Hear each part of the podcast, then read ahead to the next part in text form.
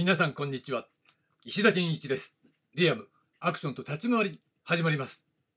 今週のテーマはアクションと立ち回りアートです。どうぞお付き合いください。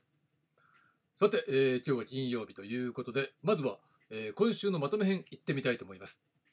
月曜日。月曜日はですね概念を整理するということで概念整理によってあるべき姿進むべき方向を確認するという話をしました。で、火曜日なんですが、火曜日は縦と立ち回りということでね、こちらは資料を使って、えー、時系列順に縦、立ち回り、そういったものがどのようにしてね、えー、形として、えー、できてきたのか、そして言葉の意味っていうものが生まれてきたのか、そういったことをね、整理したわけですね。そして水曜日は、アクションとは何かということで、えこれまで話してきた、えアクションにまつわるね、さまざまな、え理論、考え方をまあ成立のね、えー、過程みたいなものを中心に、えー、まとめてみました。そして昨日は、えー、立ち回りとは何かということでですね。これは、えアクションとは立ち回りとはね別物であるという前提で両者を混ぜずに考える。そういった角度から、え立ち回りについて言及したわけですね。そして、えー、今日のテーマなんですが、今日のテーマは、立ち回りアートということでお届けします。えー、まずね、この立ち回りアート、今週のテーマでもあるわけなんですが、一言で言うとですね、まあ、アクション文化からアクション概念を捨て、縦文化から縦概念を捨てることで、両者のいいとこ取りをしながら、立ち回り文化として再構築したものであり、またそのね名称であるということになるわけですね。まあ、立ち回りアートっていうのはまあだから分かりやすくね立ち回りアートと、え、名称を仮にしてたわけでひょっとしたらこれ名称は変わるかもしれないんですよ。ただ、えー、何が中心になってるのかなっていうことを明らかにするために、えー、立ち回りという言葉をね持ってきて立ち回りアートとしたわけです。まあね縦文化の中から縦の主役を立てるっていうね機能これを捨てるわけですねまずね。えー、縦っていうのは前話したように、えー、どこかのね資料でね読んだと思うんですが、えー、いずれにしてもこれ私のね、えー、考えというものが中心となってるね、えー、その縦についての意味として主役を立てるというね意味これが絶対に含まれていると思うんですね。えー、でこの殺人っていう字自体はね、えー、陣立てみたいなね形でやっぱり兵法から来てるっていうことは資料からも明らかなんですがうんそれだけじゃないんじゃないかなっていうことね。もともとは、えー、漢字のね立てるね立つっていう字ですよね。そこから来てるみたいなんですよ。うん、だからその陣立てとかっていうのはそれはあくまでもフォーメーションっていう概念なんだけれどもなんでフォーメーションが必要なのっていうとそれは主役を立てるためにフォーメーションが必要なんですよね。例えば、えー、芯が真ん中で立ってねいい格好してる時に周りの絡みは体勢を低くするっていうことはもう当たり前のように行われる。で単に立ちあの体勢を低くするだけではなくて例えばえ山形にね、え全体を見た時に全体の形が山のような形ね山を描くような形に滑らかに、え芯に沿ってこう山なりになっていくようにねそういった形を取るとかねということはですよ、えー、芯に近い絡みは多少中腰芯よりも遠い絡みは低くなるともっと低くなるとかね、うん、それだけじゃないんですがそういったことに代表されるように主役を立てるっていう機能がある。これが盾というもののメイン機能だと思うんですね。だから殺人、ね、殺しの、えー、人ということなんですがその人にはフォーメーションが含まれているという意味において誰が何と言おうとということはそれは主役を立てるっていう機能から始まったものだよねということ。これは明らかだと思うわけです。だからこそえー、その縦概念を外すっていうことが今度は逆にね重要になってくるわけなんですよね。でね前も話したようになぜ私がね立ち回りっていう言葉を、えー、好んで使っているかっていうとまあ、明治以降はね立ち回りも盾も、えー、混同して使われるようになったということも一つのね、えー、資料として、えー、紹介したと思うんですが実際はですよ、えー、立ち回りっていうのはこれはもうね立ち回るっていう動詞ですよね。うん、どのようにして立ち回るかつまり、えー、主役が一人で大勢の敵に囲まれた時に、えー、彼らの攻撃に対してそこをどう立ち回って、まあ、生き延びるか彼らを倒すかっていうことがこれ立ち回りそのもの、えー、格闘の表現そのもののテーマですよね。これが、え、立ち回るっていうところから来てる立ち回りだと思うわけですよ。だからやっぱそれは主役の視点なのね。主役がどう立ち回るかっていうことだからこれは立ち回りアートとして縦アートじゃなくてね立ち回りアートということをね言葉として選んだわけですよ。でまあ、えー、結局この主役としてどう立ち回るかに絞り込んで縦概念を外すってなると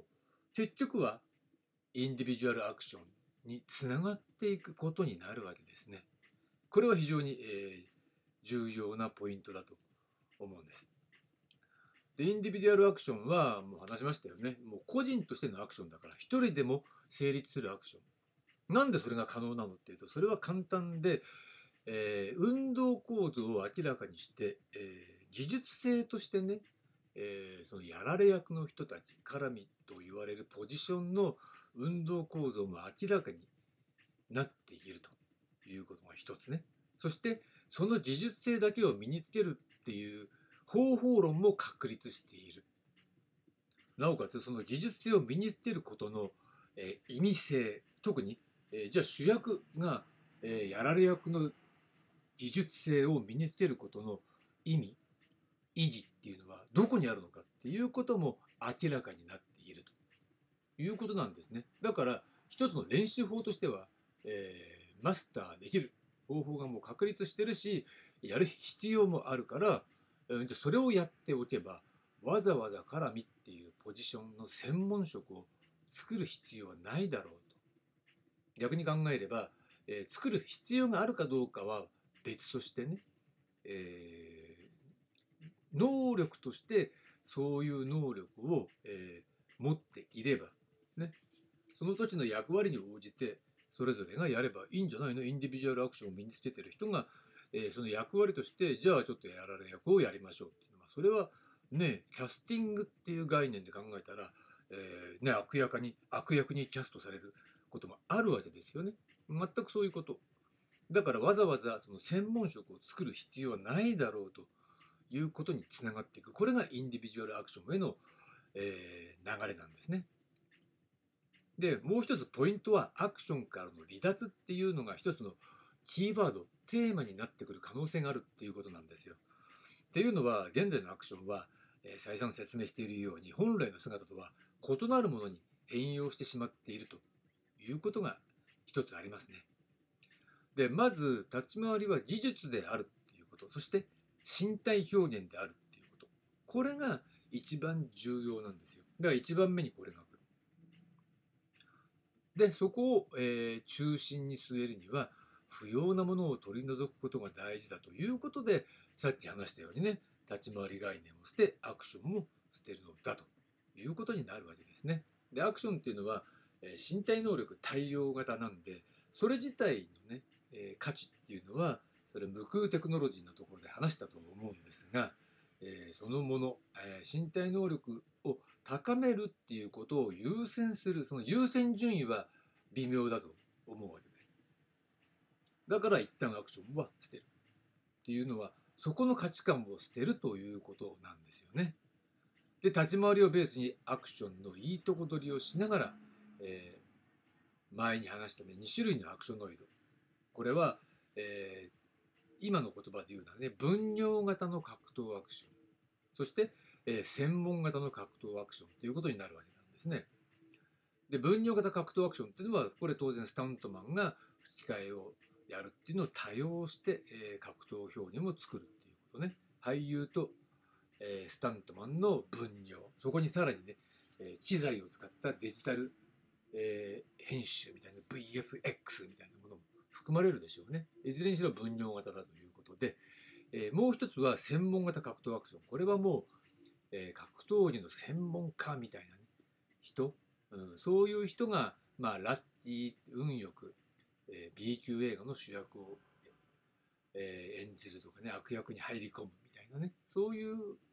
えたまたまラッティかもしれないけどそういった形での、え専門型格闘アクション最近多いですよねっていうことでまあ一つ設定したわけです。うん、まあどっちにしても、え立ち回り概念がないんで、えー、まあ立ち回りとは言えないよねみたいなことになってくるわけなんですがだからこそそうならないようにえゴールはきちんとアクションスタートに設定するということがえ大事になってくるわけですね。でそうなった時にね目的じゃあ目的はこれは俳優のバージョンアップに設定することで、え、身体能力の向上は個々の目的に合わせて調整できるようにしておく、うん、これも重要なポイントで、え、さっきも話したようにねアクションの場合身体能力向上が、え、先に来るわけだから、え、誰もができるわけじゃなくて最初にふるいに落とされてついていきませんということが、え今でも行われているということなんですね。もう頭悪いアプローチの極みだ極みなんじゃないかなと思うわけなんですがだからね、その俳優ベースだったら身体能力の向上は控えめに最小限で行えばいいわけです。やらないんじゃなくてね。で、本気でアクションスターを目指すっていう人がいるんだったら、その人は身体能力向上はたっぷりやればいいわけですよ。で、どっちにしても、えー、パフォーマンスのクオリティを向上させながら、ね、それ以上のダイナミックな展開っていうのは、このアクション要素、ね、つまりモビリティの向上を個人の努力として行えばいいわけで、えー、全員が全員ね同じ訓練をしなきゃいけないっていうことにはならないのね、うん、だからこそインディビジュアルアクションなんですよ。個人のアクションっていうのはそういうことね、えー、自分の目的に合わせて的確に、えー、時間労力努力そういったものを配分して自分自身のゴールに、えー、近づく。で自分の、えー、俳優のイメージっていうものを向上させ維持する。もしくはその自分の理想に近づくために、えー、活用する。それがインディビジュアルアクションだということになるわけですね。でそのインディビジュアルアクションを、えー、自分の身につけるために自分のものにするために立ち回りを習得するそして向上するっていうことを、えー、使うわけです。これが、えー、立ち回りアートの概念なのね。でこのように自由裁量でできるっていう自律性に基づく上達が立ち回りアートの特徴と言えるわけですね。うん、だからこそ立ち回り概念っていうのは外すことはできない。そうじゃないと、えー、単に体操みたいなことをやるだけだったら、うん、長続きしないし、えー、効果があるかどうかわからないし、えー、ね、やる気にも失せるし、え、実用性も、え、俳優としてはあまり高くないような感じがしちゃうわけだよね。だから立ち回りというものを中心に据えるということも、えー、欠かせないということになるわけですね。これが、えー、立ち回りアートの特徴であると言えるわけです。だもちろんね、今後、この名称は変わる可能性はありますよ。だけれども私が本気でアクション概念から離脱するアクションから離れて、えー、全く新しいものを作るんだとしたらまあ立ち回りアートというこの概念は、えー、捨てることはないでしょうねただし名称は変わることはあるかもしれませんが、まあ、とりあえず、えー、現状としては立ち回りアートで、え考えていこうというのが今現在のスタンスなんですね。で、ここまでが立ち回りアートというね、今日のテーマの話でした。それではこれにて、アクションと立ち回りアート、終わりにしたいと思います。はい、ありがとうございました。